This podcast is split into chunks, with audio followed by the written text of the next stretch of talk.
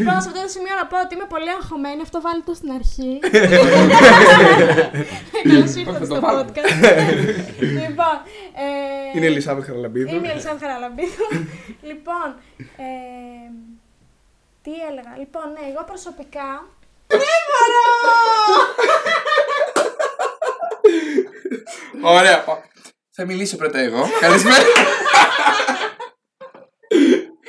Τι είναι εδώ. Άστο, όχι, αυτό πρέπει να μιλήσει για να δούμε.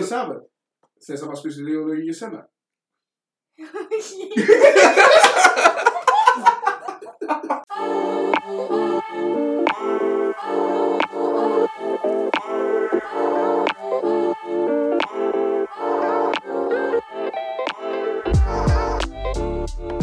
Καλησπέρα σας και καλώς ήρθατε σε ένα ακόμα επεισόδιο World of DNP. Παπουτσής Βασίλης πίσω το μικρόφωνο και Φίβος Δημητρίου. Και σήμερα Φίβο έχουμε μεγάλη χαρά. Είμαστε στην πολύ ευχάριστη θέση να ανακοινώσουμε πως σήμερα φιλοξενούμε ιατρικό κλάδο στο podcast μας. Ένα πολύ σημαντικό κατά τη γνώμη μου, δεν ξέρω τι έχεις να αναφέρεις εσύ. Φυσικά είναι ένας πολύ σημαντικός κλάδος των επιστημών υγείας. Είναι η οδοντιατρική που έχει τη τιμητική της σε αυτό το επεισόδιο. Και έχουμε καλεσμένους ε, δύο ε, πολύ καλούς μας ε, ανθρώπους, δύο πολύ καλούς μας φίλους ε, που θα μας μιλήσουν σήμερα για ακριβώς αυτό το αντικείμενο της οδοντιατρικής. Μαζί μας είναι... Κωνσταντίνος Δινάς και Ελισάβετ Χαραλαμπίδου. Και τι καλύτερο που μας δίνει την αφορμή, αφού δώσατε και τα ονόματά σας στον, ε, στο λαό μας, στο κοινό μας, με το να πείτε δύο λόγια για εσάς. Καλησπέρα λοιπόν παιδιά και από μένα. Χαίρομαι πάρα πολύ που βρίσκομαι σήμερα μαζί εδώ στην παρέα σας. Ε, ονομάζομαι Κωνσταντίνος Δίνας, ε, είμαι απόφυτος της Οδοντιατρικής Σχολής Απιθύτα. Ε, η καταγωγή μου είναι από το Βόλο, τον τελευταίο, τους τελευταίους μήνες ζω και εργάζομαι στην πόλη της Θεσσαλονίκης. Ε, τι να πρωτοπώ για το ταξίδι μου και την πορεία μου στην οδοντιατρική επιστήμη. Ε, τα τελευταία 5,5 χρόνια, 6 πλέον τώρα, εφόσον αν βάλουμε και τον εργοσιακό μου βίο μέσα, ε, τα τελευταία 6 χρόνια αποτελούν έτσι μια, ένα πολύ σημαντικό κομμάτι της ε, ζωής μου. Ε, ήταν πολύ καθοριστικό για εμένα, διότι ουσιαστικά διαμόρφωσα ένα μεγάλο κομμάτι της προσωπικότητάς μου μέσα από τη φοιτητική μου ζωή. Ε, γιατί καθώς πέρα από το επιστημονικό κομμάτι ε, είχα σε επαφή με πολύ κόσμο, έλαβα πάρα, πολύ μεγάλα, πάρα πολλά ερεθίσματα, ε, τα οποία με έκαναν τον άνθρωπο που είμαι σήμερα πανέμορφη εισαγωγή. Πραγματικά με άφησες όχι άφωνο, με κάλυψες κατά τεράστιο ποσοστό και σίγουρα θα είναι πολύ πλούσια και η αφήγησή σου στη συνέχεια του επεισοδίου. Μαζί μας όμως σήμερα είναι και η Ελισάβετ. Καλησπέρα και από μένα, παιδιά. Εγώ είμαι η Ελισάβετ, Ελισάβετ Χαραλαμπίδου. Ε, είμαι παιδί του 98, κατάγομαι από τη δράμα, από όπου ξέρω άλλωστε και τα παιδιά, τον Βασίλη και τον Φίβο. Και όπως είπαν πριν τα παιδιά, είμαι και εγώ οδοντίατρος, είμαι συμφιτήτρια με τον Δίνο και τον τελευταίο χρόνο, από το Σεπτέμβριο συγκεκριμένα, ζω και δουλεύω στη δράμα. Λοιπόν, παιδιά, ε, η πιο ίσως κατά τα φαινόμενα πιο κλασική ερώτηση, αλλά και η πιο βασική. Πώς γνωρίσατε την οδοντιατρική, πώς αποφασίσατε ότι αυτό θέλω να γίνω όταν μεγαλώσω, όταν ήμασταν 10 χρονών; Κωνσταντίνε. Ε, εγώ συγκεκριμένα δεν είναι ότι από μικρός έλεγα θέλω να γίνω οδοντίατρος. Ε, αυτό το κάνει ακόμα πιο ενδιαφέρον. Ναι, ναι. Θα σας εξηγήσω ευθύς αμέσως τι εννοώ. Ε, από πάντα, από μικρό παιδί, έλεγα ότι θέλω να ακολουθήσω το δρόμο της ιατρικής. OK, okay, πάντοτε έλεγα ότι οποιοδήποτε, οποιοδήποτε ειδικότητα και να διάλεγα θα με ενδιέφερε, διότι αγαπώ πάρα πολύ το συγκεκριμένο κλάδο. Ε, είχα και στο μυαλό μου την οδοντιατρική. OK, okay, σε, σε επίπεδο λυκείου πιο πολύ άρχισε να οριμάζει η ιδέα αυτή στο, στον εγκέφαλό μου, ε, καθώς ε, άρχισα να βλέπω ότι η ιατρική σχολή ως στόχος, η εισαγωγή δηλαδή, ε, είναι ένας αρκετά απαιτητικός στόχος που θέλει πάρα πολύ δουλειά, ε, όπως αντίστοιχα και για την οδοντιατρική εννοείται. Οπότε άρχισα να σκέφτομαι και να λέω ότι ε, why not και η ιατρική και η οδοντιατρική για μένα προσωπικά εμένα ως Κωνσταντίνο με καλύπτουν πλήρως οπότε why not να μην σκεφτώ και τις δύο ε, σχολές. Ε, Παρ' όλα αυτά εννοείται ότι εντάξει, ε, όταν μπήκα, ε, όταν εισήχθη στην οδοντιατρική και όντας πλέον φοιτητής, κατάλαβα ακριβώς ε, ακριβώς όμως περί τίνος πρόκειται. Παρ' όλα αυτά και από πριν είχα μια ιδέα. Υπήρχαν κάποια άτομα τα οποία σε έκαναν να Θες να κατευθυνθείς περισσότερο στην Α, οδοντιατρική. έχει πολύ ενδιαφέρον αυτό το κομμάτι, Βασίλη. Ε, κοίταξε, εμ, υπήρχαν ε, άνθρωποι στον περίγυρό μου και κυρίως όσον αφορά καθηγητές μου, οι οποίοι με έσπρον στον ιατρικό κλάδο. Καθηγητές εννοεί στα φροντιστήρια ή στα σχολεία; Ε, στα σχολεία είχαμε, είχα μια διπλή μ, κατηγορία καθηγητών. Κάποιοι θεωρούσαν ότι μέχρι την πρώτη ηλικία, πριν μπούμε στις κατευθύνσεις, έλεγαν ότι θα πάω θεωρητική κατεύθυνση και θα ακολουθήσω κλάδο νομικής. Ναι, ναι, ήταν αυτή η κατηγορία καθηγητών. Κάποιοι άλλοι έλεγαν ότι ας πούμε όχι, να πάμε προς ιατρική κτλ. Εγώ μέσα μου είχα αποφασίσει τέλος πάντων από πολύ πιο πριν ε, θα μιλήσω συγκεκριμένα τώρα για τους κα- δύο κα- άτομα, δύο καθηγητές οι οποίοι παίξαν πάρα πολύ μεγάλο ρόλο στο κομμάτι ε, της επιλογής και της εισαγωγής της οντεντρικής στο, στο μυαλό μου. Ο ένας ήταν ο καθηγητής φυσικής μου στο φροντιστήριο, ο συγχωρεμένος ο Γιώργος Λαμπράζης, ε, ένας πολύ μεγάλος καθηγητής ε, στην πόλη του Βόλου, με, με πολύ αξιόλογο έργο και έναν, πολλά χρόνια εργασιακού βίου. Ε, μου είχε πει ότι μου ταιριάζει πάρα πολύ ως επάγγελμα και μ, γενικότερα όσο ε, κάναμε μαθήματα μου το είχε βάλει έντονα στο μυαλό μου. Και επίσης μια ακόμα καθηγήτριά μου, μαθηματικός αυτή, ε, Ευγενία μου, αν, όταν ακούσεις το podcast τα πολλά φιλιά μου ε, από μένα, ε, η Ευγενία Κολαζά, η οποία είναι μαθηματικός στην Πολιτοβόλη και αυτή με τη σειρά της μου είχε προτείνει να ακολουθήσω το κλάδο της οδοντιατρικής γιατί μου έλεγε ότι είμαι ένα παιδί πολύ κοινωνικό, που μιλάω, που με ενδιαφέρει, αγαπώ την επιστήμη και τα γράμματα και αγαπώ και τον άνθρωπο, οπότε ξέρεις, μου το είχαν εισάγει πολύ έμεσα στο μυαλό μου. Πολύ ωραία, πολύ ωραία. Είναι πραγματικά, ε, δεν ξέρω, εγώ μου ακούγεται πολύ ενδιαφέρουσα η ιστορία σου γιατί εντάξει, λίγο πολύ. Δεν ξέρω αν όλοι μας έχουμε λίγο παρόμοιες εμπειρίες γενικά με τους. Ε, τι σχέση είχαμε με τους καθηγητές και πόσο μας ε, βοήθησαν και πόσο επίσης συζητήσιμοι ήταν για να καθίσουν να ασχοληθούν με εμά και προσωπικά με τον καθένα να ασχοληθούν και να το βοηθήσουν για το τι να επιλέξει. Ε, ε, ήμουν και εγώ τυχερός και είχα και εγώ έτσι, τέτοιους καθηγητές οι οποίοι με βοήθησαν πάρα πολύ σε πολλά πράγματα. Οπότε ε, γι' αυτό έτσι με κέρδισες λίγο σε αυτό. Λοιπόν, Ελισάβετ, εσύ θες να μας πεις. Ε... Ναι, βεβαίως. εγώ από την άλλη πλευρά μεγάλωσα στη σπίτι με μπαμπά οδοντίατρο. Οπότε ήμουνα λίγο, είχα ερεθίσματα και εικόνες από αυτόν τον κλάδο της υγείας. Παρ' όλα αυτά, ε, δεν ήμουν ένα παιδί που ήξερα τι θέλω να γίνω όταν μεγαλώσω. Δεν είχα στόχους, ένα συγκεκριμένο στόχο, δεν είχα ένα συγκεκριμένο όνειρο.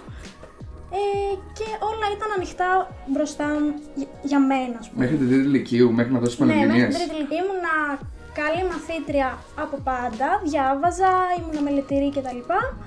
Ε, δεν είχα ένα συγκεκριμένο στόχο. Στις Πανελλήνιες μόνο, στην τρίτη ηλικίου δηλαδή, έλεγα ότι ίσως ε, μου αρέσει, με γοητεύει η φαρμακευτική, γιατί είχα στο μυαλό μου την έρευνα και έτσι ε, σχετι- ε, τα καλλιτικά, κοσμητολογία και όλα αυτά. Οπότε είχα στο μυαλό μου ότι θέλω να περάσω φαρμακευτική, αλλά χωρίς να είμαι απόλυτη και ε, μη ανοιχτή στα υπόλοιπα ενδεχόμενα. Οπότε δεν είχα έναν σταθερό στόχο ε, για να ξέρω εξ αρχής ότι αγωνίζομαι και μελετάω και διαβάζω για να το πετύχω. Διάβαζα, ήμουν καλή μαθήτρια και ο μοναδικός στόχος ήταν να γράψω όσο καλύτερα μπορούσα και από εκεί και πέρα θα έβλεπα με βάση την τελική μου βαθμολογία το τι ήθελα να δηλώσω στο μηχανογραφικό μου. Στο σημείο αυτό να κάνω μια σημείωση, επειδή η Ελισάβετ εδώ δίπλα μας είναι μια πάρα πολύ μετριόφρονο άνθρωπος. Η Ελισάβετ να πούμε σε αυτό το σημείο ότι στην γενιά μας όταν δώσαμε πανελλαδικές το 2016 ήταν το άτομο στην δράμα που, υψ- που συγκέντρωσε την υψηλότερη βαθμολογία παρακαλώ στις πανελλαδικές. Το θυμάσαι Φίβο? Και φυσικά το θυμάμαι, Βασίλη, και εντάξει. 19.300 αν θυμάμαι παρακαλώ, 19.400. 19.400. Να Και σημειώσω εγώ εδώ, παιδιά, συγγνώμη που Ας επεμβαίνω, ε, ότι ήταν η πρώτη που εισήχθη στο έτος μας. Ε, βαθμολογικά εννοώ. Άντε, ρε. Εντάξει, Όλα, παιδιά, ναι. τα έχετε πει όλα πια. δεν- δεν- Έχουμε Εντάξει, κάνει spoiler. κρατήστε και κάτι για μας. Κατά δεύτερον, ε, δηλαδή δεν υπήρξε ουσιαστικά κάποιο turning point, κάποιο, κάποιο σημείο, κάποια βραδιά ή κάτι που να σου ήρθε που λέμε η θεία επιφύτηση και ξαφνικά λες θα πάω δοντιατρική. Ναι, ας πούμε, εγώ έχω περίπτωση φίλου που ξέρω ότι μπήκε απλά, έκανε ένα ντους και βγήκε από το ντους και ήξερε τι αποφάσισε τι θέλει να κάνει. Είδωλο. Όχι, Είδωλο, ναι. δεν ε, μου συνέβη κάτι τέτοιο. Ε, για μένα το ότι έγραψα τόσο καλά και είχα μπροστά όλες τις επιλογές ανοιχτές ήταν το μεγαλύτερο μου άγχος σε όλη την περίοδο των Πανελληνίων. Okay, ναι. Γιατί δεν ήξερα τι θέλω να κάνω. Ε, και υπήρχαν δύο μέτωπα. Το ένα μέτωπο, άνθρωποι δηλαδή, που μου έλεγαν δήλωσε οδοντιατρική γιατί έχ- έχεις τον μπαμπά σου οδοντίατρο, έχεις ένα έτοιμο ιατρείο, ε- μία έτοιμη πελατεία και υπήρχε και το άλλο μέτωπο ε, που μου έλεγαν δήλωσε ιατρική. Γιατί, γιατί αφού δεν ξέρεις τώρα τι θέλεις να γίνεις, θα έχεις χρόνο 6 χρόνια, θα έχεις μπροστά σου 6 χρόνια να σπουδάσεις και μετά θα έχεις πάρα πολλές επιλογές από θέμα ειδικοτήτων για να επιλέξεις. Είχες, ανέφερες όμως τη φαρμακευτική ε, σαν ε, άλλη επιλογή. Την ιατρική τη σκεφτόσουν. Ε, δεν τη σκεφτόμουν καθόλου, δεν μου άρεσε, δεν ήθελα να γίνω γιατρός. Ε, ωστόσο, όταν γράφεις τόσο καλά, υπάρχει λίγο η κοινωνική πίεση που σου λέει ότι από τη στιγμή που έχεις γράψει τόσο καλά, μπορείς και ίσως πρέπει να δηλώσεις κάτι τόσο υψηλόβαθμο. Αυτό που λέει τώρα η Ελισάβετ είναι πάρα πολύ χρήσιμο για όσα παιδιά μας ακούτε κάτω των 18 ετών να ακούσετε πολύ, με, με πολύ προσοχή τις ε, συμβουλές της Ελισάβετ. Σε αυτό το σημείο θέλω να σημειώσω λίγο κάτι, παιδιά, ότι και εγώ είχα μπει σε αυτή την κοινωνική λούπα. Που υπάρχει Σε αυτό πάρα- το τρυπάκι Σε γίνεται. αυτό το τρυπάκι, ναι. είναι- Υπάρχει και πολύ έντονα. Έτσι. Υπάρχει πάρα πολύ έντονα στην ελληνική οικογένεια και στην ελληνική κοινωνία και ακόμα είναι ριζωμένο έντονα. Δεν θα φύγει στο άμεσο μέλλον. Πιστεύω χρειαζόμαστε μια δεκαετία, δεκαπενταετία και βάλε Σωστά, σωστά, για να ναι. το αποβάλουμε Ναι. πιο έντονα. Ε, και εγώ είχα μπει σε αυτή τη βαγίδα γιατί ας πούμε ήμουν ένα άτομο το οποίο ναι, μεν είμαι πολύ κοινωνικό κτλ. Απλά μου αρέσει πάρα πολύ το τομέα της έρευνας όπως ανέφερε και η φίλη μου και η συμφιτήτριά μου, Ελισάβετ, πλέον συνάδελφος. Ε, ε, και ουσιαστικά διάλεξα την ιατρική και την οδοντιατρική γιατί είχαν και αυτό το κοινωνικό πρεστίζ από όλες τις απόψεις και βαθμολογικά. Όταν ήμουν τότε, με το τότε μυαλό μου, έτσι, ότι, γιατί υπήρχε και η πίεση και των καθηγητών και της οικογένειας ότι είσαι καλός μαθητής, πρέπει να πας εκεί. Ναι. Ότι αν διαλέξεις κάτι που βαθμολογικά είναι πιο κάτω, ε, είναι κρίμα για σένα. Υπήρχε πάρα πολύ στη γενιά μας. Ναι, ναι, βασικά όχι, υπάρχει αυτό λίγο ότι τα μόρια σου τα σπαταλάς κάπως. Υπάρχει Βέβαια. λίγο αυτή η άποψη. Και όλη κάπως. την Ναι, ναι, ναι, ναι, προσπάθεια παντελώς. Βέβαια. και όλα βέβαια. αυτά τα χρόνια διαβάσματος. Επίσης, εγώ θέλω να θίξω εδώ ότι και να μιλήσουμε για τον ανεπαρκή επαγγελματικό προσανατολισμό που δεν Ναι, είχαμε ναι, βασικά, δεν είχαμε, δεν όχι. είχαμε καθόλου επαγγελματικό προσανατολισμό να μας κατατοπίσουν ε, τι μας αρέσει, τι μας ταιριάζει και όντας και ζώντας βασικά σε μια μικρή πόλη που δεν έχεις τόσο πολλά ερεθίσματα δεν ξέρω κιόλας. Φαντάζομαι δηλαδή τα παιδιά σε μεγαλύτερες πόλεις έχουν παραπάνω ερεθίσματα. Ε, εγώ προσωπικά είχα πολύ συγκεκριμένα τα επαγγέλματα ε, στο μυαλό μου. Για το τι κάνει, είχα πολύ βασικά επαγγέλματα στο μυαλό μου. Δικηγόρος, γιατρός, οδοντίατρος, ε, με συγκεκριμένα, αντι- συγκεκριμένες επιστήμες. Οπότε σίγουρα και στην επιλογή μου έπαιξε ρόλο και το ότι δεν ήξερα ακριβώς τι μου ταιριάζει και το τι θέλω 100%. Μμμ. Οπότε εντάξει, εν τέλει διάλεξα οδοντιατρική, δεν το μετανιώνω. Ε, και όπως είπε και ο Ντίνος, ε, όλες αυτές οι εμπειρίες που ζήσαμε τόσα χρόνια ε, μας έχουν διαμορφώσει και έχουμε καταλήξει στο τώρα, σε αυτό που είμαστε τώρα. Βέβαια. Συμφωνώ απόλυτα με ό,τι είπε η Ελισάβετ, συμφωνώ κατά γράμμα. Ένας από τους βασικούς λόγους όταν ε, πρότεινα στον Φίβο να αρχίσουμε αυτούς του είδους τις θεματικές εκπομπές, ο ένας από τους δύο μεγάλους λόγους ήταν ε, Φίβο, έχουμε πολλά παιδιά κάτω των 18 ετών οι οποίοι οι, ουσιαστικά δεν έχουν καμία, κανένα εφόδιο επαγγελματικού προσανατολισμού, ούτε σεμινάρια, ούτε τίποτα και ιδίως στην επαρχία υπάρχει τεράστιο θέμα. Δηλαδή, πραγματικά είναι πολύ λίγα τα επαγγέλματα τα οποία γνωρίζουμε τι γίνεται. Δηλαδή, ένα παιδί στη δράμα, χωρίς να πάει να σπουδάσει στο Πολυτεχνείο, δεν νομίζω να γνωρίζει τι είναι να είσαι χημικός μηχανικός, για παράδειγμα. Ε, spoiler alert, θα καλέσουμε χημικούς μηχανικούς σε επόμενα επεισόδια για να καταλάβετε τι γίνεται. Ωραία, Ε, μετά την τοποθέτηση προϊόντος που έκανες, τη διαφήμιση στο ίδιο μας το προϊόν. Τέλεια. Ε, Απλώς θέλω να πω ότι ε, αν θυμάμαι καλά, έχει ή είχε τουλάχιστον όταν ήμασταν εμείς ε, μαθητές στην τρίτη γυμνασίου μία φορά τη βδομάδα. Είχε, ναι, Το λεγόμενο ΣΕΠ. Το λεγόμενο, ναι, αυτό Τι δεν έχεις ήταν. πει τώρα, Ε, τι έχεις τι- θυμηθείς, τι ναι. ξέθαψες από το Ήταν ναι, μια κομμωτήριο. φορά τη βδομάδα, παιδιά, στην τρίτη γυμνασίου που ήταν αυτό το μάθημα επαγγελματικού προσανατολισμού. Σου λέει το Υπουργείο, αυτό χρειαζόμαστε. Θα δινόταν τόσο Αυτό προσοχή χρειάζεται. όσο στην οικιακή οικονομία, τη μελέτη περιβάλλοντος Φυσικά, ναι, κτλ. ναι, τόση σημασία. Εντάξει, ήταν μεγάλο λάθος. Είναι μεγάλο λάθος από το εκπαιδευτικό μας σύστημα. Αυτό φυσικά. Αυτό Δηλαδή, δεν έχει αν αλλάξει, βέβαια, αλλά ναι, έτσι είναι. Δηλαδή για το μένα, αν, είναι- αν θέλουν όντως να παρέχουν επαγγελματικό προσανατολισμό, ας καλούν επαγγελματίες. Ναι, ναι, ναι, Α ναι. καλούν έναν οδοντίατρο, έναν γιατρό, έναν δικηγόρο, έναν βιολόγο, έναν μηχανικό, οποιοδήποτε κλάδο, ρε παιδί μου. Όχι κατάλαβες. τίποτα άλλο. Με μεγάλη χαρά θα το κάνουν και αντιπρόσωποι των επαγγελμάτων στην πραγματικότητα. Ε, εννοείται. είναι, μεταλαμπα... είναι το να μεταλαμπαδεύεις τις γνώσεις, την αγάπη σου, το πάθος σου για το επάγγελμα. Παιδιά, ε, σε αυτό το σημείο να πω ότι εγώ στην τρίτη ηλικίου είχα κάνει τεστ επαγγελματικού προσανατολισμού. Κανονικά. Και στη σε έβγαλε ιδιώτη. φιλόλογο. Όχι. Απλά και οι ερωτήσεις, ας πούμε, στο τεστ ήταν του τύπου Σου αρέσουν τα ζώα; Σου αρέσει να Wow. φροντίζεις ζώα. Είναι σαν να μου λες, Σου αρέσει να γίνεις ε, κτηνίατρος. Οι ερωτήσεις δηλαδή δεν ήταν σωστές και καλά δομημένες για να ή μην είναι τόσο προφανείς τι θέλουν να σου δηλώσουν. Ε, οπότε γενικά οτιδήποτε, ακόμα και σε ιδιωτικές επιχειρήσεις, γιατί υπάρχουν, ε, προματάρουν τέτοια τεστ επαγγελματικού προσανατολισμού, αλλά δεν θεωρώ ότι είναι και τρομερά βοηθητικές και ότι μπορούν να κατατοπίσουν 100% ένα άτομο και σ- πιο συγκεκριμένα ένα 18χρονο ή 17χρονο, 16χρονο που ακόμα δεν έχει ανακαλύψει ε, την ξέρει- κοινωνία. Ναι. Ε, και ναι, είναι.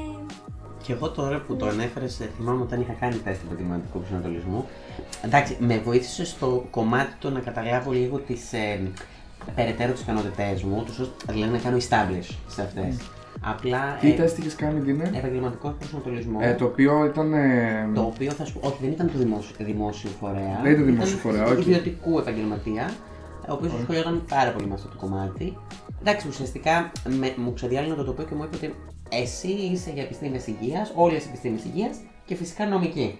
Μια Δηλαδή, ξέμπαρκη α, ήταν- νομική. ε, Ναι, ε, ναι, ναι. υπήρχε αυτή η ξέμπαρκη νομική από πάντα, με κυνηγάει.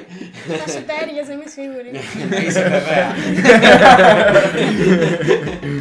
Όσοι το ξέρουν τον Τίνο, θα έλεγαν το ίδιο πράγμα πιστεύω. Λοιπόν, Φίλοι μου δικηγόροι, να ξέρετε. Αφού ξεπερνάμε ουσιαστικά το σκόπελο του μηχανογραφικού, γιατί στην πραγματικότητα μιλήσαμε τα πάντα για το πώς επιλέξατε την σχολή κτλ. Οι λέξει που χρησιμοποιεί είναι απίστευτες όμως. Δεν έχεις Αφήστε. να το πείτε. Ακόμα δεν έχει χρησιμοποιήσει τη μηνύα. Σε λίγο. Ερχόμαστε στην πρώτη επαφή με την οδοντιατρική. Είσαι 18 χρονών, είναι Οκτώβριος, λογικά, αρχές Οκτωβρίου, και ο Κωνσταντίνος Δίνας και η Ελισάβετ Χαραλαμπίδου μπαίνουν μέσα στο Αριστοτέλειο Πανεπιστήμιο Θεσσαλονίκης, στην οδοντιατρική, και τους αντικρίζει ένα δέος, αδιαφορία. Τα κόμματα. Ε, ε, Παιδιά, εντάξει, τώρα, Μιλήστε τι, να- μας γι' αυτό. τι να πούμε γι' αυτό τώρα. Οι πρώτες μέρες στη σχολή ήταν επικές. Δηλαδή, ας αναφέρουμε εδώ ότι ήμασταν δύο εντελώς αντιδιαμετρικά διαφορετικοί άνθρωποι, εγώ και η Ελισάβετ. Αλλά παρόλα αυτά γνωριστήκαμε από την πρώτη μέρα. Από την έτσι. πρώτη μέρα. Ε, να αναφέρω εδώ στο σημείο αυτό ότι την κρίντζαρα. Παρ' όλα αυτά έχουμε καταλήξει να έχουμε μια φιλία πολλών ετών. Πολύ καλή φιλία. Ε, δεν θέλω να το κινηθείς. Έλα, σταμάτα. ε, ναι, όχι, ήταν πολύ ενδιαφέρουσα η πρώτη μας επαφή. Θα σας πω, ε, να, να ξεκινήσω εγώ, ξεκινάω εγώ, εντάξει. Ήταν όπως την περίμενες, δηλαδή έτσι όπως το οραματιζόσουν, ήταν αυτό που είδες, ήταν άλλος κόσμος; Να σου πω, ε, εγώ ε, θεωρώ όταν κάποιος πάει πρώτη φορά φοιτητής και ιδίως όταν πηγαίνει σε άλλη πόλη, έρχεται σε επαφή με δύο πράγματα. Πρώτον, με το επιστημονικό, καθαρά σχολικό κομμάτι, πώς να το πω, δηλαδή το κομμάτι το οποίο έρχεται για να σπουδάσει και να αποκτήσει ένα πτυχίο. Ε, και έρχεται και σε επαφή και με το πιο κοινωνικό κομμάτι, δηλαδή την επαφή με τους συμφοιτητές του, με τη ζωή, με την ανεξάρτητη εκτός σπιτιού ζωή σε μια διαφορετική πόλη στη χώρα του ή και σε άλλη χώρα ανάλογα. Ε, θεωρώ στο πρώτο κομμάτι ως έναν βαθμό ήταν αυτό που ψιλοπερίμενα, ναι. Δηλαδή είχε ένα ενδιαφέρον. Εντάξει, εγώ να σημειώσω εδώ ότι επειδή τα πρώτα χρόνια της οδοντιατρικής σχολής, θα το πούμε και παρακάτω, έχουμε πολύ έντονη την παρουσία των ιατρικών μαθημάτων. Δηλαδή το πρόγραμμα σπουδών μας είναι σχεδόν το ίδιο με το παιδιά της ιατρικής. Καλά έκανες αυτό γιατί αυτό είναι πράγμα- κάτι που δεν το ξέρει ο περισσότερος κόσμος. Ε, Αυτό, δηλαδή θέλω λίγο να μείνω σε αυτό το κομμάτι, γιατί εγώ ήμουν ένα παιδί το οποίο ήθελα ιατρική. Οπότε έχοντας την παρουσία αυτών των μαθημάτων τα πρώτα εξάμηνα, εγώ δηλαδή άρχισα να πω να λέω εδώ είμαστε. Δηλαδή, εμένα με κράτησε αυτό, με κέρδισε η παρουσία αυτού του, αυτών των μαθημάτων στα πρώτα εξάμηνα. Ε, οπότε ήταν λίγο πολύ, αν όχι αυτό που περίμενα, ήταν κάτι το οποίο ήταν αρκετά καλό. Ο- Σε οκ βαθμό αυτό. Δεν μπορώ να πω ότι ε, υπερενθουσιάστηκα, αλλά ήμουν σε ένα πάρα πολύ καλό επίπεδο. Και στο κομμάτι το δεύτερο, το κομμάτι το πιο κοινωνικό, εντάξει, εκεί νομίζω είναι το. ε, η πρόβα generale της ζωής, ας πούμε. δηλαδή έρχεσαι σε επαφή με πάρα πολύ κόσμο. Πολύ Γι' αυτό πολύ σίγουρα θα σωστό. μιλήσουμε αργότερα για, τις, ε, για όλες τις κοινωνικές σχέσεις, για το τι Τη ιδιωτική αναπτύσσουμε ζωή, ας πούμε. κτλ. Γενικότερα. ναι.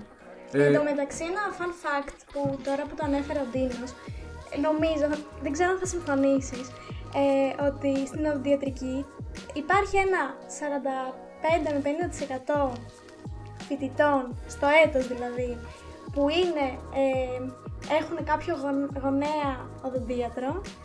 Το άλλο 40-45 είναι αυτοί που δεν πέρασαν ιατρική και είχαν σαν δεύτερη επιλογή την οδοντιατρική και ένα πάρα πολύ μικρό ποσοστό που ήθελαν αυτό καθ' αυτό. Δηλαδή ήθελαν εξ αρχής την οδοντιατρική. Ναι, εγώ θα συμφωνήσω σε αυτό που λες. Δηλαδή νομίζω ισχύει για κάθε έτος. Συμφωνώ απόλυτα. Ε, εντάξει, εγώ, εγώ το είπα έτσι κι αλλιώς ότι ή- σαν πρώτη επιλογή στο μηχανογραφικό είχα την ιατρική. Οκ. Ναι.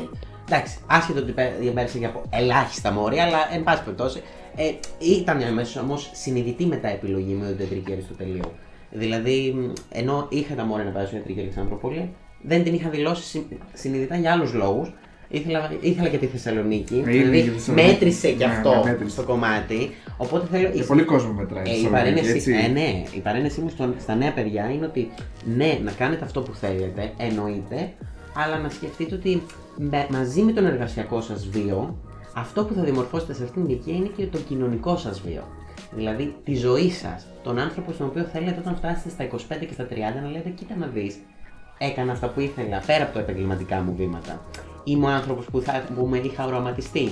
Αν είχατε οραματιστεί ποτέ τον εαυτό σα στα 18. Το κυριότερο να νιώσει περήφανο για σένα. Αυτό, αυτό. Δηλαδή, νομίζω ότι. Γιατί κάποιες φορές μας συμβουλεύουν και μας λένε ότι όχι, να σκέφτεσαι αυτό που θες να κάνεις και δεν πάει να είναι και. ξέρω εγώ. Τι να πω τώρα, κάπου άκυρα. Στη Μυτιλίνη. Ε, εντάξει. Που είναι για μια. Εντάξει. Στην. Ε, ε, κάπου άσχετα, ρε παιδί μου, σε μια πόλη η οποία. Ναι. Εγώ δεν, δια... δεν συμφωνώ και απόλυτα με αυτό. Νομίζω ότι πρέπει όλα να παίζουν το ρόλο τους. Γιατί είσαι σε μια πολύ ευαίσθητη φάση στη ζωή σου και καλό είναι να τα σκέφτεσαι όλα. Να σκέφτεσαι ότι Σφαιρικά. σφαιρικά ό- όλα αυτά που έχουν να σου προσφέρουν πράγματα. Ε, τώρα ναι, να πω και εγώ για τη δική μου πρώτη εμπειρία και επαφή. Ε, εγώ πόσο θυμάμαι παιδιά δεν είχα ούτε expectations, ούτε προσδοκίες, δεν, δεν, πήγα με τυφλά τα μάτια. Ε, με- πήγα με κλειστά τα μάτια. Ε, Κυρίως αυτό που με ένοιαζε ήταν η κοινωνική ζωή νομίζω, το ότι έφευγα από μια μικρή πόλη, πήγαινα σε μεγαλύτερη, ξεκινούσε η φοιτητική μου ζωή. Δεν είχα δηλαδή τόσο το μυαλό μου στα μαθήματα, στο ότι τώρα ξεκινάει η ζωή για να αποκτήσει πτυχίο και ότι αυτό το πτυχίο θα είναι μετέπειτα το επάγγελμά σου. Ε, οπότε ναι, νομίζω Σίγουρα δεν ήταν αυτό που περίμενα, δεν είχα φανταστεί το τόσο διάβασμα, το άγχος, την πίεση, θα τα πούμε και παρακάτω, το στρες, τις ατελείωτες ώρες και τα λοιπά. Πίστευες δηλαδή ότι ο παπά έβγαλε κάπως διαφορετικά τη σχολή μπαμπαμ και είχε βρεθεί απευθείας στο δοντιατρίο; Ε, πίστευα, δεν ξέρω, πίστευα ότι ο παπάς μου είναι ένας υπερήρωας που απλά το έκανε και το βγήκε φυσικά, να τελειώσει μια σχολή και να, ναι, να γίνω οδοντίατρος. Ε, ναι, δεν είχα expectations, δεν, ε, δεν περίμενα τίποτα, απλά πήγα. Και εννοείται, το πρώτος καιρός ήταν πολύ αναγνωριστικός, μέχρι να βρούμε τα πατήματα, να φύγουμε από τη λογική του σχολείου και να περάσουμε στη λογική του πανεπιστημίου. Με, τα διαφο- με, με πολύ διαφορετικό διάβασμα, πολλές ε, διαφορετικές ε, ε, τεχνικές, τακτικές και όλα αυτά που χρησιμοποιούμε για να περάσουμε τα μαθήματα και να γράψουμε καλά. Υπάρχει και στην οδοντιατρική το procrastination. Ε, όταν λες procrastination πάνω σε ποιο κομμάτι είναι. Δηλαδή ότι μ, δεν ενδιαφέρον. έρχεται η εξεταστική, το χώσιμο όλο και το διάβασμα. Ή δεν είναι έτσι στην. Είσαι ε, καλά, καλέ. Εννοείται. είναι ε, ένα- υπάρχει, να είμαστε ειλικρινείς. Εντάξει, ναι, πάρα- ναι. υπήρχαν εξάμεινες. Μήπως η ιδιοτετρική δεν σου δίνει αυτό το δικαίωμα, Μήπως σου λέει ότι πρέπει να κάνεις keep up μονίμως όλη την ώρα, τρέξιμο Θα σου κτλ. πούμε λίγο πώς είναι αργότερα. Ναι, θα ναι, σου ναι. πούμε αυτό. Ναι. Που, σου, που σε ποια χρόνια τη οδοντιατρική σε παίρνει να κάνεις procrastination και σε ποια χρόνια δεν σε παίρνει. Ακριβώς. Ωραία. Λοιπόν, οδοντιατρική. Πόσα έτη φοιτησή, Πέντε. 5 έτη φοιτησή. Τα οποία διαχωρίζονται με κάποιο τρόπο; Δηλαδή, χωρίζουμε τα πρώτα δύο σε κάτι και τα άλλα σε κάτι άλλο, ή είναι όλα το ίδιο τμήματικά. Ας ξεκινήσω; Ξεκινάμε. Ωραία, θα ξεκινήσουμε από την αρχή. Ε, τα πρώτα δύο-δυόμιση χρόνια ε, κυρίως έχουμε ιατρικά μαθήματα, Μπορείτε, μπορείς να γίνεις λίγο πιο συγκεκριμένη κάποια μαθήματα; ε, ανατομίες, φυσιολογίες, ε, ιστολογία, εμβριολογία, τα πολύ βασικά, πολύ βασικές ε, γνώσεις ιατρικής γενικότερα. Ε, αυτά τα μαθήματα ήταν αμφιθέατρα και εργαστήρια και τα διδασκόμασταν με, μα- με τους ε, αντίστοιχους φοιτητές της ιατρικής στα, στις, ε, στα έδρανα της ιατρικής σχολής που είναι δίπλα από την οδοντιατρική ε, και είχαμε πολύ λίγα οδοντιατρικά και πάλι πολύ βασικές έννοιες, πολλέ, πολύ αρχικές γνώσεις. Ναι, ναι, ήταν κυρίως το ιατρικό κομμάτι είχε έντονη παρουσία στα πρώτα δυόμιση χρόνια φοίτησης. Ε, μ, εντάξει, παιδιά, εγώ να σας πω την αλήθεια το απόλαυσα εκείνο το κομμάτι. Δηλαδή, εντάξει, οι πολλοί φοιτητές από το, από το έτος μου και φαντάζομαι κάθε έτος οδοντιατρική δεν, ε, δεν, δεν τους αρέσουν τα ε, ο- ιατρικά μαθήματα. Εμένα, οκ, δεν μπορώ να πω ότι περνούσα τέλεια όταν έρχονταν η ώρα της εξεταστικής για να δώσουμε κάποια μαθήματα τέτοια, αλλά μου άρεσαν σε γενικές γραμμές. Τα απολάμβανα δηλαδή. Μεταδοτικότητα; Των καθηγητών. Τώρα αυτό εξαρτάται. Εξαρτάται την έδρα στην οποία αναφέρει, εξαρτάται τους καθηγητές. Δηλαδή υπήρχαν άνθρωποι οι οποίοι ήταν- οι οποίοι ήταν πάρα πολύ μεταδοτικοί, οι οποίοι σε έκαναν να αγαπήσει να αγαπήσεις το αντικείμενό τους και παρόλο που μπορεί να ήταν και ένα δύσκολο αντικείμενο. Ε, και υπήρχαν και άνθρωποι που εντάξει, τα απλά πέντε, τα πέντε κουκιά τα κάνανε, τι να σας πω, 155, χωρίς λόγο. Υπάρχουν και τέτοιες κατηγορίες. Νομίζω σε κάθε σχολή υπάρχουν. Ναι, ναι. Απλά πιστεύω Η ότι αντίστοιχη. είναι το πιο σημαντικό στα, όταν μπαίνουμε στις σχολές τα πρώτα ένα-δύο έτη συνήθως που είναι τα πιο γενικά μαθήματα. Είναι πολύ σημαντικό να βάζεις καθηγητές με πολύ μεταδοτικότητα για να μπορούν να κρατάνε τον, μαθητή, τον φοιτητή και μετά, οκ, που είναι πιο πολύ της επιλογής που έχει στοχεύσει ο φοιτητής, Ναι. η φοιτήτρια. Ε, Εξετάρουν κιόλας για να. ναι, ναι, να εκεί μας δεν στοιχήσει θα να πάει εστιάζει φορά. τόσο πολύ στην, ε, στην ε, διαδραστικότητα, στην, στο όλο concept. Ε, εντάξει, όμως να σημειώσουμε λίγο σε αυτό το κομμάτι ότι η οδοντιατρική είναι μια σχολή, τουλάχιστον έτσι όπως είναι διαμορφωμένη στο, ΕΚΠΑ- στο Αριστοτέλειο, για το ΕΚΠΑ δεν γνωρίζω λεπτομέρειες, φαντάζομαι είναι- θα είναι σε similar, ε, σε παρόμοιο τρόπο.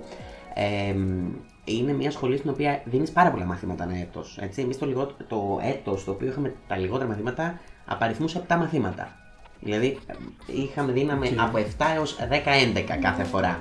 Οπότε δεν μπορώ να σου πω για το κομμάτι καθηγητών, γιατί ήταν πολύς, πολύς, με- πολύ μεγάλος ο αριθμός των καθηγητών με τον οποίο ερχόμασταν σε επαφή σε κάθε εξάμεινο.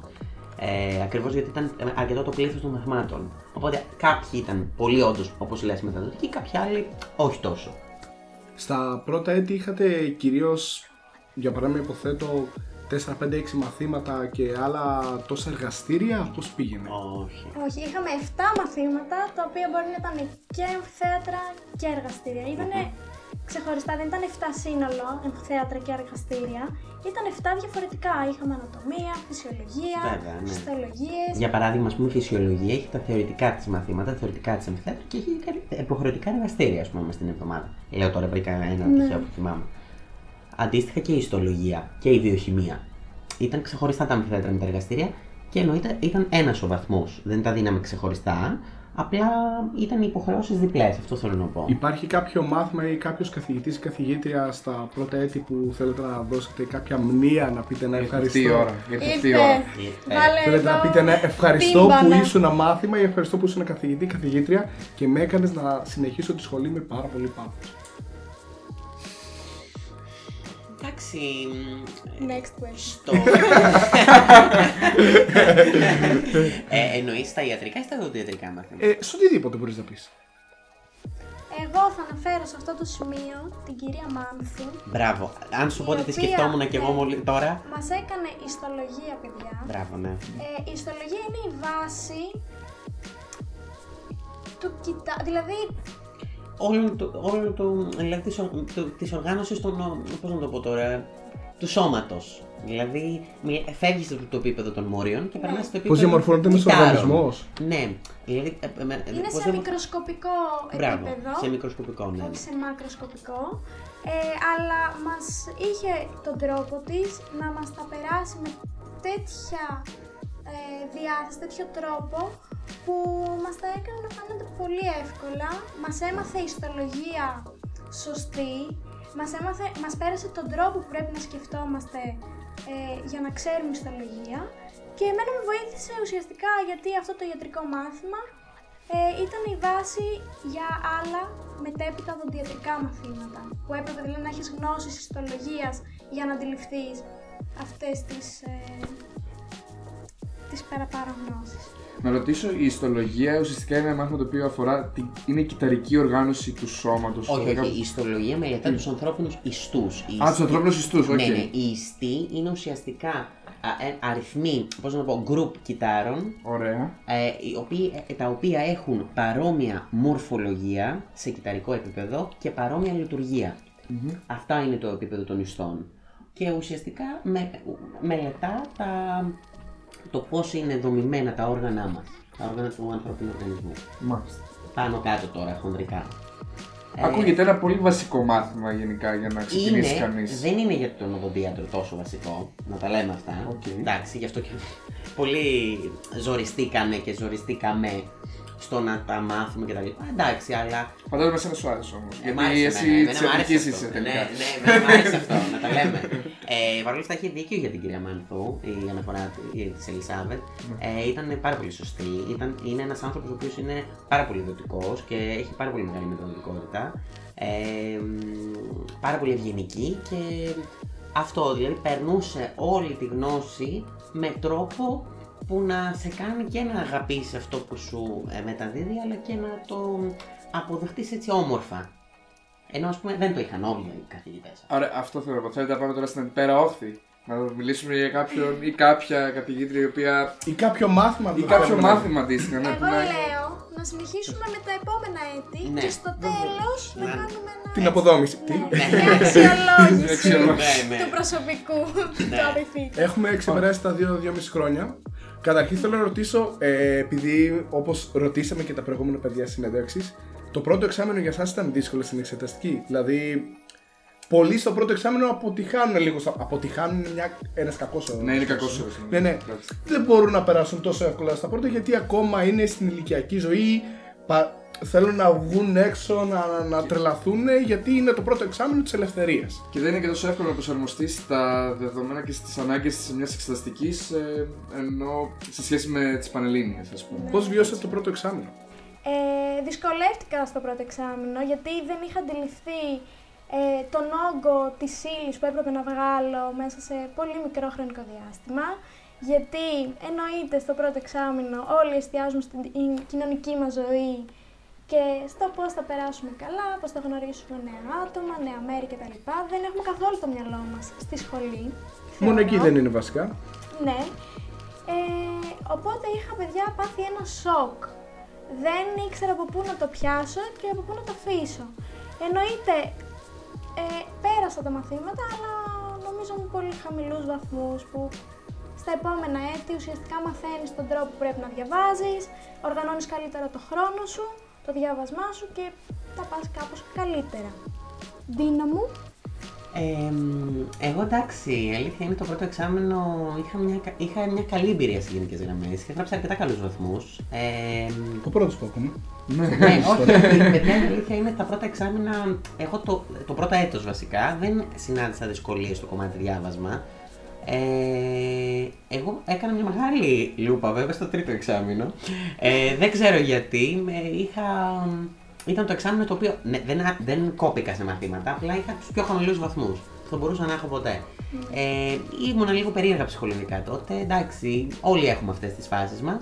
Παρ' όλα αυτά, μετά στο τέταρτο εξάμηνο το ξαναβρήκα. Ήμουν οκ. Αλλά εντάξει, ε, έχει ένα point σε αυτό που λέει η Ελισάβετ, στο κομμάτι ότι δεν γνωρίζεις τον τρόπο με τον οποίο πρέπει να διαβάσεις. Ε, σίγουρα ε, πρέπει να διαβάσεις και λίγο στοχευμένα. Γιατί ειδικά όταν εφαρμόζεται το λεγόμενο procrastination που ανέφερες πριν, Βασίλη, ε, εκεί πρέπει να διαβάσεις πολύ στοχευμένα. Αν θέλεις να περάσεις και να. Όχι απλά να περάσεις, να πάρεις και ένα σχετικά καλό βαθμό. Παρόλα αυτά, ε, στην πορεία των ετών, αν αυτό που διαβάζεις λίγο σου αρέσει και τα λοιπά, μπαίνεις σε μια πορεία, ε, σε μια, ας το πούμε, ε, σε έναν, ας πούμε, το κύκλο, στον οποίο μαθαίνεις να διαβάζεις.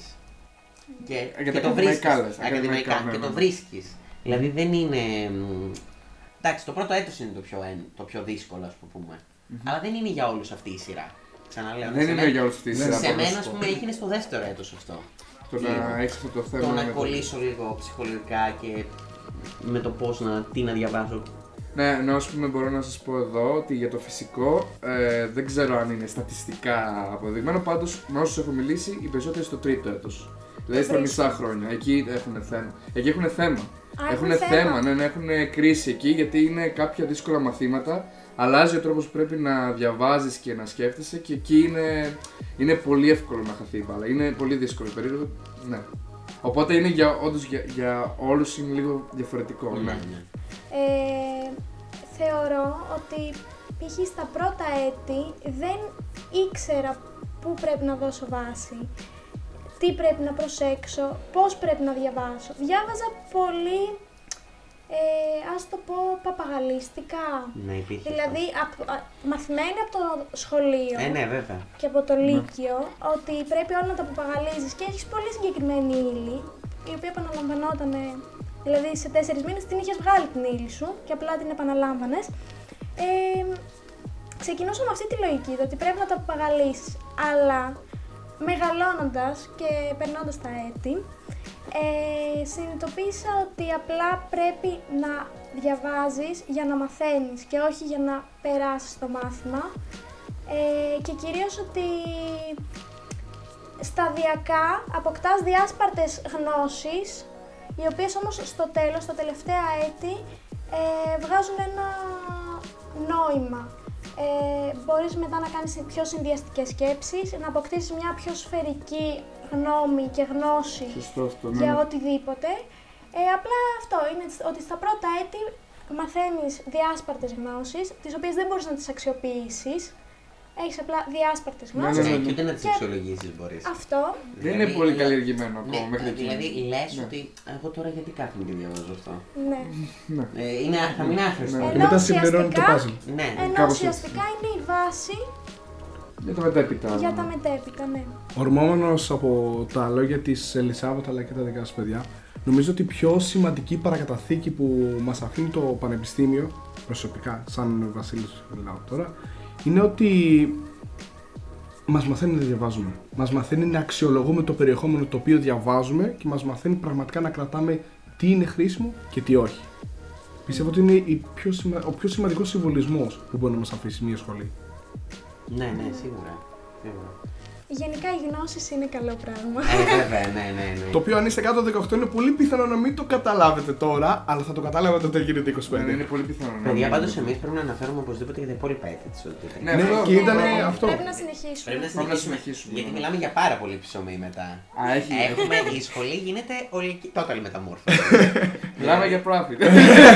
δηλαδή αρχίζει. Βαγγέλη. αλλάζει, αλλάζει. Για ε, χαιρετώ με την Ισπανία. Και εδώ με την Ισπανία και το Τα Βιέννη. φιλιά μας, ανταγωνιστή. Ε, Βαγγέλη, δεν σε ξέρω προσωπικά, δεν ξέρω. Ούτε εγώ. Α, ούτε εσύ. Ούτε Α, εγώ. ναι. Ωραία. Λοιπόν, ε, έχουμε φτάσει στα 2,5 χρόνια. Τελειώνει το, το πρώτο layer, το, η πρώτη ζώνη, η πρώτη γραμμή Πρώτη να πούμε ζώνη, της ναι. σχολής Ναι. και μπαίνουμε τώρα στην οδοντιατρική. Αχ, Παναγιά μου. Hardcore δεν την Τρίτο έτος σε Αρινό. Εντάξει, καλά ήταν. Όπου Θέλουμε να μας ξεκινάει- πείτε τα πάντα. Ναι. Θα σας πω εγώ. Θα σου πω, Τρίτο παιδί μου. έτος εαρινό ήρθε, έρχεται βασικά η πρώτη επαφή με τους ασθενείς όπου καλείσαι να θεραπεύσεις ουλίτιδες, δύο ουλίτιδες, δύο ασθενείς στην ουσία Μια ουλίδα ήταν, ναι. με ουλίτιδα Ε, είναι ο απλός καθαρισμός, απλά τον κάνουμε για να μάθουμε ουσιαστικά να χειριζόμαστε κάποια συγκεκριμένα εργαλεία, Μμμ. κάποια ξέστρα, για τη μετέπειτα πορεία μας Μάλιστα. στη σχολή. Παρ' όλα αυτά, όπως και, να, κα- όπως και να το κάνουμε, είναι η πρώτη επαφή με ασθενείς, πρέπει να μάθεις πώς να τους μεταχειρίζεσαι, πώς να τους διαχειρίζεσαι. Ε, και νομίζω κάπου εκεί ξεκινάει Εντάξει, η κατρακύλα, η κατρακύλα. παύλα ανήφορος. Άβλα ανήφορος, βασικά όχι καταρακέ. Όπως το πάρει κανείς. Όπως το πάρει κανείς. Ναι. Ε, εντάξει, το, ε, το ερεινό εξάμεινο του τρίτου έτους που ανέφερε η Ελισάβετ είναι, είναι παράδεισος. Ε, ξεκινάς με την κλινική της περιοδοντολογίας, γίνονται όπου πραγματοποιούνται κάνεις δύο περιστατικά με ουλίτιδα, είναι ο απλός καθαρισμός που είπε, ε, είσαι μια χαρά. Ε, είναι η πρώτη επαφή, είναι πολύ όμορφη. Νευρικότητα υπήρχε; Προσωπικά για μένα εννοείς; Εντάξει, όχι. Σε γενικές γραμμές. Νευρικότητα. Σ- Όχι. Στην κλινική της Πέριο δεν υπήρχε νευρικότητα. Ήταν Ήμασταν- ενθουσιασμός. Ήταν, ενθουσια- ήταν καλά. Ήταν καλά. Ναι. Και για μένα έτσι. Ή- ήταν Κάπως καλά, έτσι. παιδιά. Για, Ήταν για του εύκολα, περισσότερους θεωρώ. εύκολα. Ήταν εύκολη η επαφή. Ήταν όμορφη και εύκολη, ευχάριστη επαφή. Το δύσκολο κομμάτι είναι α, χειμερινό εξάμεινο τετάρτου έτους. Εκεί θα τα δεις όλα.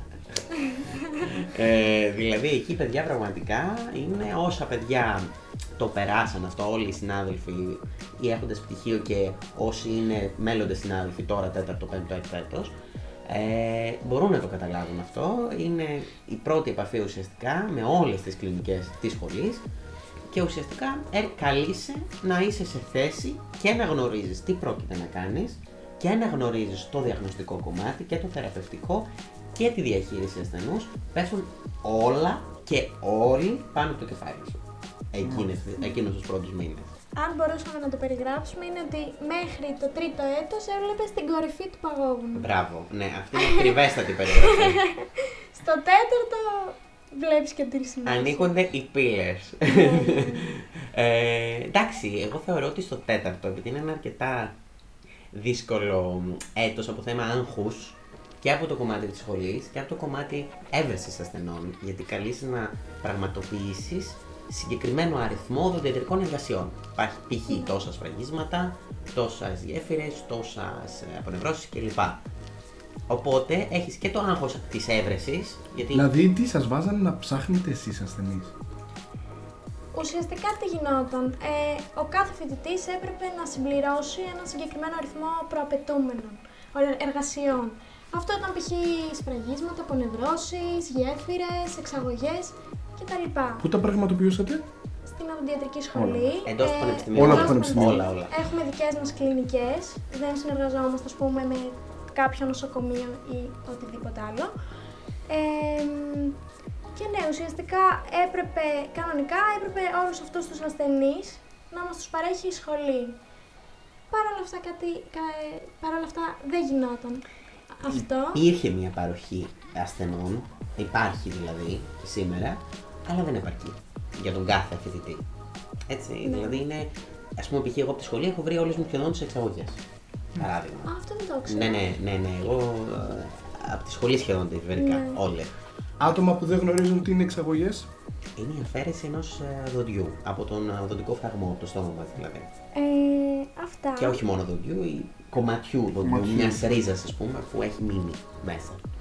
Ναι, οπότε έπρεπε κάπως να βρούμε τους δικούς μας ασθενείς, ο καθένας με τον κύκλο που είχε, ο- ό,τι είχε, Ναι. ε, να βρει τους ασθενείς για τα σφραγίσματα και τα συναφή. Ναι, απλά ας πούμε, για παράδειγμα, Αναγκαστικά. Εγώ δεινοπάθησα να βρω μασέλα. Παιδιά μου είναι σαν ακούγεται αστείο. Τι Αλλά εννοείς; δεινοπάθησα να βρω άνθρωπο, μια κυρία ή κάποιον κύριο μεγάλης ηλικίας που να χρειάζεται να κάνει μασέλα. Ε, Δεινοπάθησα. Δεν μπορείτε να φανταστείτε Ναι. πόσο δυσκολεύτηκα. Ε, για να βρούμε τους ασθενείς, ε, για παράδειγμα, ε, πολλοί από εμάς βγήκαμε, τυπώσαμε κάρτες, Α, επαγγελματικές κάρτες. αλήθεια. Μεγάλες τιμές. Και βγήκαμε στη Wow. γύρα, σε καφενεία, σε ΚΑΠΗ, οπουδήποτε. Οκ, Μπορούσαμε τα να έχουμε κάνει δίνουμε αυτά. κάρτες, δίναμε τις κάρτες μας, ενημερώναμε τον κόσμο ότι παρέχονται στην οδοντιατρική, οδοντιατρικές υπηρεσίες σε χαμηλό κόστος, που ήταν έτσι ένα δόλωμα για να έρθουν. Ναι. Ε, γιατί εντάξει, είμαστε σε δύσκολες ε, Εποχές. Ναι, εντάξει, πολλοί άνθρωποι το σκέφτονται εννοείται. Εννοείται. Ε, και κάπως έτσι εντάξει, εν τέλει βρήκαμε τους ασθενείς. Βρήκαμε, Έπαιξε σημαντικό ρόλο στο ότι πέσαμε σε εποχή COVID Αχ, αυτό και ήταν ένα σε τεράστιο. καραντίνες, οπότε μείναμε Πρόβλημα. πάρα πολύ πίσω. Παιδιά, μιλάμε για εγκλωβισμό των 300 ατόμων σχεδόν. Από έτη μεγαλύτερα μαζί με το δικό μας. Επειδή στην ε, εποχή της καραντίνας οι κλινικές μας ήταν κλειστές. Ναι, λόγω Για του ότι πολύ είχαν α- απαγορευτεί η λειτουργία. Θυμάμαι καλή ώρα γι' αυτό που λες ε, Κωνσταντίνε.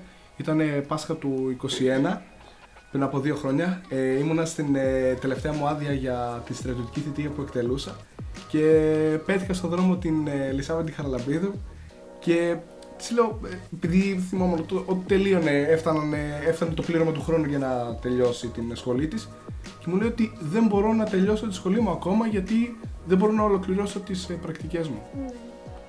Ουσιαστικά ήμασταν ε, στο τελείωμα των ε, μαθημάτων, τα είχαμε σχεδόν περάσει. Μμμ. Ε, απλά δεν είχαμε συμπληρώσει την πρακτική μας άσκηση, που εννοείται είναι υποχρεωτική. Ε, βέβαια, ναι. Γιατί ναι. βγαίνουμε έτοιμοι οδοντίατροι, δεν χρειάζεται να κάνουμε κάποια πρακτική ε, Έξτρα. έξτρα. Μετά το πτυχίο μας δηλαδή. Το πτυχίο Ναι. μας αρκεί για να πάρεις άδεια άσκησης του επαγγέλματος. Δηλαδή είμαστε σε αυτόν τον κλάδο που δεν Πολύ χρειαζόμαστε ωραία. περαιτέρω άσκηση μετά. Ήσασταν προετοιμασμένοι όμως, γι' αυτό σας προετοίμασε κάποιος για όλο αυτό το λούκι που είχατε να τραβήξετε, ας πούμε, για... στο τρίτο και στο τέταρτο έτος; Ε, το ακούγαμε από μεγαλύτερους ναι. φοιτητές. Ωραία, αυτό Υπήρχε ψιλο αυτό- επίσημο, off the record όμως. Ναι. Ε, όλα off the record τώρα. Όλα Μην off the ψάξεις- record. Μην ψάξει έτσι. να βρει Ναι, τώρα ναι, εσύ ναι. off the OK, record. εντάξει. Πράγματα, Την εντάξει. πήρε την απάντηση. Εντάξει. Αλλά είναι πολύ διαφορετικά το να το ζεις εν τέλει. Βέβαια. Σίγουρα, δηλαδή σίγουρα. σίγουρα ακούς πολλά, δεν πιστεύεις. δηλαδή είναι μέχρι να το ζήσεις. Δεν το πιστεύεις όλα ή δεν πιστεύεις ότι είναι τόσο άσχημο όσο το περιγράφουν. Αλλά εντάξει, είναι μια ε, κατάσταση και μια εμπειρία που δυστυχώς είναι από τις Παρό- πιο δύσκολες της σχολής. Παρ' όλα αυτά, παιδιά, οφείλω να πω ότι όλη αυτή η δύσκολη εμπειρία, η δυσάρεστη, ας το πούμε, το να βρεις ασθενείς, να τρέχεις από εδώ, να τρέχεις από εκεί, να προσπαθείς να μιλήσεις με κόσμο, να, να, να, να, σε διαμορφώνει. Δηλαδή σου δίνει σε πλάτη και σε κάνει έτοιμο. Με έτοιμο, τι εννοώ έτοιμο, όχι έτοιμο πρακτικά στο να κάνεις οποιαδήποτε οδοντιατρική εργασία έχοντας πάρει πτυχίο, προφανώς και όχι. Εννοώντα σε, σε πλάθει το χαρακτήρα σου στο πώς να διαχειρίζεσαι ανθρώπους. Αυτό. Γιατί νιώθεις τη σκληρότητα του... Μπράβο. Δηλαδή η δουλειά μας εμάς έχει να κάνει με τον άνθρωπο και έχει να κάνει πολύ και με τη διαχείριση του ατόμου και του χαρακτήρα του. Σε πλάθη, έχοντας ε, έρθει σε επαφή με τη βάση του παγόβουνου που ανέφερε η Λισάβετ προηγουμένως, ε, όντας φοιτητής. Σε Κοίταξε. πλάθη έντονα αυτό. Μου ακούγεται λογικό να υπάρχει κάτι τέτοιο στη σχολή σας, δηλαδή το να υπάρχει ουσιαστικά μια μορφή πρακτικής, το να κάνετε ε, έτσι, ουσιαστικά να διαχειριστείτε ασθενείς. Είναι παιδιά. Ο, ο κάθε Εννοείται γιατρός, αυτό, έτσι. ο κάθε γιατρός, δεν υπάρχει γιατρός που να μην βάλει χέρι, ε, σε εισαγωγικά εννοώντας, ε, να, να μην υπάρχει πρακτική στην ιατρική Ναι, ναι, ναι, επιστήμη. ναι. Η ιατρική Φυσικά. επιστήμη και η οδοντιατρική είναι πρακτικές, πέρα από το θεωρητικό τους κομμάτι, είναι πρακτικές επιστήμες. Πρέπει να ξέρεις τι κάνεις, πότε και γιατί το κάνεις Μμμ. και πώς το κάνεις. Σωστό, σωστό, πολύ σωστό. Ναι. ναι. Αλλά μου κάνει εντύπωση το πώς δεν ε, προμηνύει το πανεπιστήμιο καθόλου, δηλαδή για τα άτομα και για τον αριθμό ε, των ασθενών. Αυτό πραγματικά εντάξει, δεν ξέρω. Τι να πω. Ναι. Εδώ δεν μπορείτε, δυστυχώς Δεν έχετε έχουμε την podcast οπτική- τώρα, Ναι, για δεν να έχουμε δείτε την τον οπτική εικόνα για να Κωνσταντίνο. καταλάβετε τι γίνεται. Ε, Πρέπει να βάλετε και μια κάμερα κάποια στιγμή για τις αντιδράσεις. Ε, οπότε ναι, ανακεφαλαιώνοντας, στο 4ο 5ο έτος έχουμε τις κλινικές. Εννοείται σε συν... Κλινικές παύλα πρακτικές; Όχι, Ναι. κλινική άσκηση. Κλινική Αυτό, κλινική κλινική άσκηση άσκηση. λέγεται. Η κλινική ουσιαστικά είναι η επαφή με τους ασθενείς. Έχεις τους δικούς σου ασθενείς και ασκείς την οδοντιατρική επιστήμη στην πράξη. Ε, ταυτόχρονα έχουμε και αμφιθέατρα. Μμμ. Α, ταυτόχρονα έχετε και Όλα. Εννοείται, Οχτάωρο στη μαθήματα. σχολή. Πολλές μέρες. Οκ. Έχουμε και αμφιθέατρα και φροντιστήρια. Ε, Φροντιστήρια δηλαδή; Τα φροντιστήρια ουσιαστικά είναι αμφιθέα, αμφιθέατρα, είναι θεωρητικά μαθήματα που γίνονται σε μια ομάδα φοιτητών. Σε τμήματα Σε χωρισμένα. τμήματα Ουσιαστικά είμαστε. και έχουν υποχρεωτικό, υποχρεωτική παρουσία. Με υποχρεωτικές εργασίες και... Είναι ασκήσει, τι είναι ακριβώς; Όχι, υποχρεωτική παρουσία, δηλαδή παίρνουν Μόνο απουσίες. αυτό, όχι. Σαν αυτή είναι η σεμινάριο. διαφορά. Ναι, ας το Ναι, πούμε. ε, σε αυτό το σημείο να πούμε ότι που ανέφερε ο Φίβος, ε, όλη η οδοντιατρική ε, είναι κυρίως θεωρητικές γνώσεις. Δεν έχουμε καθόλου άσκησεις, όπως έχετε εσείς π.χ. στα πολυτεχνία, φυσικό, Α, μαθηματικό. εννοείς Ασκήσεις. εργασίες. Που είπε ασκήσεις να λύσεις. Να λύσεις, ας πούμε. ναι. Α, Να όχι, λύσεις ναι, μια ναι, άσκηση. ο- Να ο- σου δίνεται ένα θέμα και θα πρέπει να έχεις να Όχι, λύσεις όχι. σαν άσκηση. Έχουμε πολλέ θεωρητικές γνώσεις. Αυτός στο εργαστήριο της βιοχημείας έχει γίνει. Ναι, τίποτα. Οκ. Μόνο. Ένα, ένα Ναι. της εκατό είναι όλη τη Ναι. σχολή. Ε, αυτά. Ναι, ουσιαστικά ναι. Οπότε έρχεσαι σε ένα σημείο στο πέμπτο έτος, έχοντας ολοκληρώσει τα μαθήματά σου, έχοντας ολοκληρώσει που όπως αναφέραμε είναι αρκετά πολλά σε αριθμό. Μαθήματα, κλινικές. Έχοντας ολοκληρώσει τις κλινικές σου και έρχεται η ώρα του πτυχίου. Πτυχιακή, έχει σχολή; Όχι, Δεν έχει τυχαία όχι, όχι. Ούτε εμάς ούτε η ιατρική σχολή έχει πτυχιακή. Υπάρχει κάποιος λόγος που δεν θεωρείται απαραίτητη; Ε, νομίζω λόγω κλινικής άσκησης. Νο, λόγω ότι έρχεσαι σε επαφή με κλινικές, νομίζω αυτό έχει υποκαταστήσει. Καλά, φαντάζεστε να είχαμε και πτυχιακή. ε, δηλαδή εντάξει, το τρελό, δεν πέρα ούτε σε 10 χρόνια πτυχίο. Δηλαδή, εντάξει, Αυτό να είπαμε. μπει παρακαλώ. Για να πει δηλαδή, εντάξει. με, δηλαδή με 86, ο- κοντά 90 μαθήματα, πόσες κλινικές ασκήσεις υποχρεωτικές να είχαμε και πτυχιακή, δηλαδή κάπου όπα. Εντάξει. Μήπως έχει να κάνει και με το ότι δεν είναι ερευνητική τόσο επιστήμη υγεία ή εδώ Όχι, κάνεις πάρα πολύ μεγάλο λάθος. Ωραία, για διαφώτισε. Σπάμε ένα στερεότυπο εδώ μέσα. Ωραία, ναι, ναι. Κάνετε, ε, κάνει, ναι. Γι' αυτό το είπα για την πτυχιακή, ότι μήπως δεν Παιδιά, έχει ακαδημαϊκή ναι. έρευνα να το πω. Όχι, όχι, είναι μεγάλο λάθος. Για Αυτό πες. το ευρύ κοινό δεν γνωρίζει και είναι και πολύ λογικό που δεν γνωρίζει. Και γι' αυτό Τέλεια, σα καλέσαμε. γι' αυτό σας ότι η οδοντιατρική, ε, πέρα από τη βασική άσκηση γενικής οδοντιατρικής, ε, ο- το, ότι το πτυχίο που παίρνουμε με την ολοκλήρωση του πρώτου κύκλου σπουδών μας, το, του πενταετέ- πενταετούς κύκλου, ε- είναι, αναγράφει ότι είσαι χειρουργός οδοντίατρος. Έτσι, ασκείς το λειτουργήμα της οδοντιατρικής επιστήμης και εκτελείς όλη τη, το, φα- το φάσμα της γενικής οδοντιατρικής. Παρ' όλα αυτά, υπάρχουν αρκετές ειδικότητες, τις οποίες μπορείς να ειδικευθείς. Ειδικότητες στη σχολή εννοείς; Ειδικότητες οδοντιατρικές. Α, ειδικότητες Οδοντιατρικές, γενικά. Όχι, όχι, οδοντιατρικές ειδικότητες που υπάρχουν σε κάθε πανεπιστήμιο που υπάρχει Οκ. οδοντιατρική σχολή. Δηλαδή στο Αριστοτέλειο, στο Καποδιστριακό και οπουδήποτε αλλού ε, στο εξωτερικό. Γιατί στην Ελλάδα έχουμε μόνο στο Αριστοτέλειο και στο ΕΚΠΑ οδοντιατρικά σχολεία. Ε, λοιπόν, οι ειδικότητες αυτές είναι αρκετές. Ε, να αναφέρουμε μερικές, ε, Ελισάβετ. Ωραία. Παρακαλώ. Τώρα σε αυτό το σημείο να αναφέρω ότι όταν χ- χ- θα χρησιμοποιήσω το νο- όρο ειδικότητα καταχραστικά. Δ- Νομικά, ε, δύο ήταν αρκετά χρόνια οι ειδικότητες, οι νομικές, με, το, με το νομικό όρο της ειδικότητας, ήταν η μαθοχειρουργική και η ορθοδοντική. Ε, πλέον έχει γίνει και η χειρουργική στόματο όπω έχω μάθει και νομίζω τους τελευταίους μήνες δεν, α, α, ε, δεν θέλω να το πω με 100% σιγουριά, μπορεί να είναι και κάτι το οποίο δεν το Το κατάλαβα. μεταφέρουμε σωστά. με επιφύλαξη. Με επιφύλαξη το μεταφέρω. Έγινε και η στοματολογία νομίζω ειδικότητα. Αν δεν κάνω λάθος. Δεν γνωρίζω. Τέλος πάντων με μεγάλη επιφύλαξη δεν το ξέρω. Ε, η διαφορά ουσιαστικά είναι νομική. Καθαρά. Εντάξει. Και τα άλλα πρακτικά είναι ειδικότητες. Ε, απλά υπάρχει μια νομική διαφορά και θεωρούνται εξειδικεύσεις εκείνα. Παρ' όλα αυτά η, η ουσία είναι το ίδιο πράγμα. Άλλοι, εκτός από την στοματολογία, την ορθοδοτική και την γυναθοχειρουργική που ανέφερα, είναι η. ε, Προσθετική, προσθετική. οδοντική χειρουργική, ενδοδοντολογία, παιδοδοντία, παιδοδοντία, ε, περιοδοντολογία. περιοδοντολογία. Έχει και μεταπτυχιακά η σχολή. Ναι, δύο υλικά. Α πούμε, αυτές οι ειδικότητες τώρα, οι παύλα εξειδικεύσεις, τα βάζουμε όλα μαζί σε ένα, είναι τριετή ε, μεταπτυχιακά προγράμματα σπουδών. Έτσι, τριετή ή τρεις χρόνια, ας πούμε, παράδειγμα.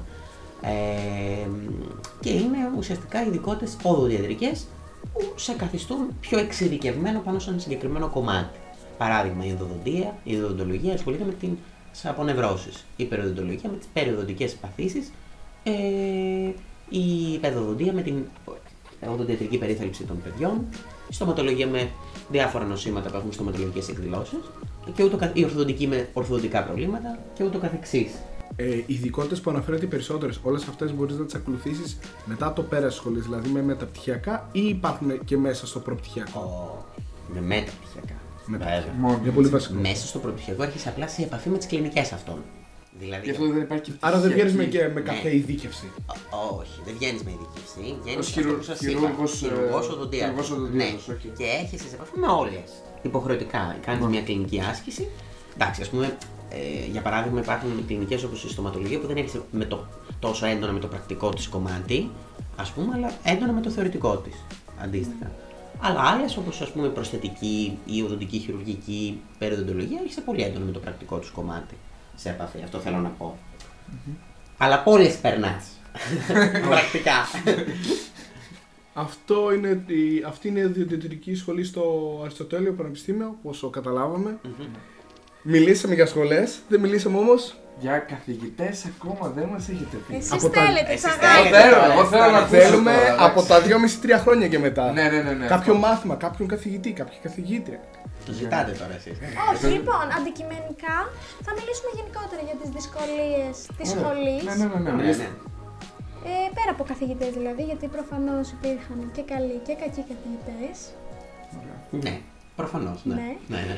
Ε, λοιπόν, οι δυσκολίες της σχολής για μένα προσωπικά είναι π.χ. ότι δεν έχει τις, ε, κατά, τις σωστές παροχές που θα έπρεπε να έχει. Τι εννοώ, δεν έχει υποδομές καλές. Είναι πολύ παλιές οι, οι έδρες, ας πούμε, οι οδοντιατρικές έδρες. Ναι, ε, πλέον Εντάξει. έχουν γίνει ανακαινήσεις, Έχουν ενώ γίνει. ε, μέχρι τότε Ναι, που μέχρι ένα είμαστε διάστημα εμείς- που ήμασταν εμείς, Ε, όντως ναι. ισχύει αυτό που λέει η Ελισάβετ. υπήρχαν- Έχουν γίνει τώρα ανακαινήσεις και τα παιδιά σίγουρα είναι σε καλύτερες σε καλύτερη συνθήκες. κατάσταση, βέβαια. Ναι. Εντάξει, σίγουρα όταν κάποιες κλινικές όταν ήμασταν εμείς φοιτητές δεν ήταν σε πολύ καλή κατάσταση, το τεχνικό τους κομμάτι, ας το πούμε. Ε, κάποιες άλλες τότε ήταν σε περίοδο ε, Ανακαίνησης. ανακαίνησης. Πετύχαμε και ανακαινισμένες κλινικέ οι οποίες ήταν αρκετά καλές. Πολύ Και μας καλές. βοήθησαν πάρα πολύ στο πρακτικό μας έργο. Έτσι. Να τα λέμε για αυτά. Και επίσης, πριν συνεχίσουμε το συγκεκριμένο κομμάτι που μας ζητήσατε, παιδιά, να αναφέρω απλά ότι στην οδοντιατρική υπάρχουν και μεταπτυχιακά, αυτό, σαν αυτό που ανέφερε η Ελισάβετ, ε, π.χ. τα βιολικά ή κάποια άλλα τα μεταπτυχιακά, τα οποία είναι μονοετή ή διετή. Έτσι. Δεν είναι ειδικότητες, δεν έχουν κάποια σχέση με εξειδικεύσεις, απλά είναι κανονικά από μουσείου τα οποία. Ανοίγει ο δρόμος λέει και για αυτά. Δηλαδή, για- άμα για θέλει κάποιος άλλα μπορεί να πάει. έτσι. Κομμάτια, ας το πούμε. Ένα Ναι, μικρό ναι. μονοπάτι είναι για μας. ναι, ναι, Είναι ένα ναι, μονοπάτι. σε άλλα αντικείμενα τα οποία έχουν σχέση με τα υλικά μας, με, με διάφορα σε άλλες τεχνικές, ας πούμε. Ναι. Άλλη δυσκολία, μήπως είναι. Γιατί από αυτά που μας περιγράφετε, εγώ καταλαβαίνω ότι είναι μια αρκετά απαιτητική σχολή. Είναι, ναι. Εντάξει, Είναι δεν, έτσι. δεν τη λες πάω, παίρνω μια βόλτα. Δεν τη λέει. Ακριβώς. Καλησπέρα. Καλησπέρα. και Πέρασα να χτυπήσω την πόρτα και έφυγα. ναι, ναι, ναι. Ναι, δηλαδή, εντάξει. Πέρασα σίγουρα να πω πρέπει- μια καλησπέρα. ε, ναι, είχε... είναι σίγουρα μια δυσκολία οι υποδομές και οι ασθενείς. Βέβαια. Πολύ σημαντικό. Η έβρεση ασθενών. Η έβρεση ασθενών, ναι. Ε, σε πρακτικό επίπεδο δηλαδή αυτά.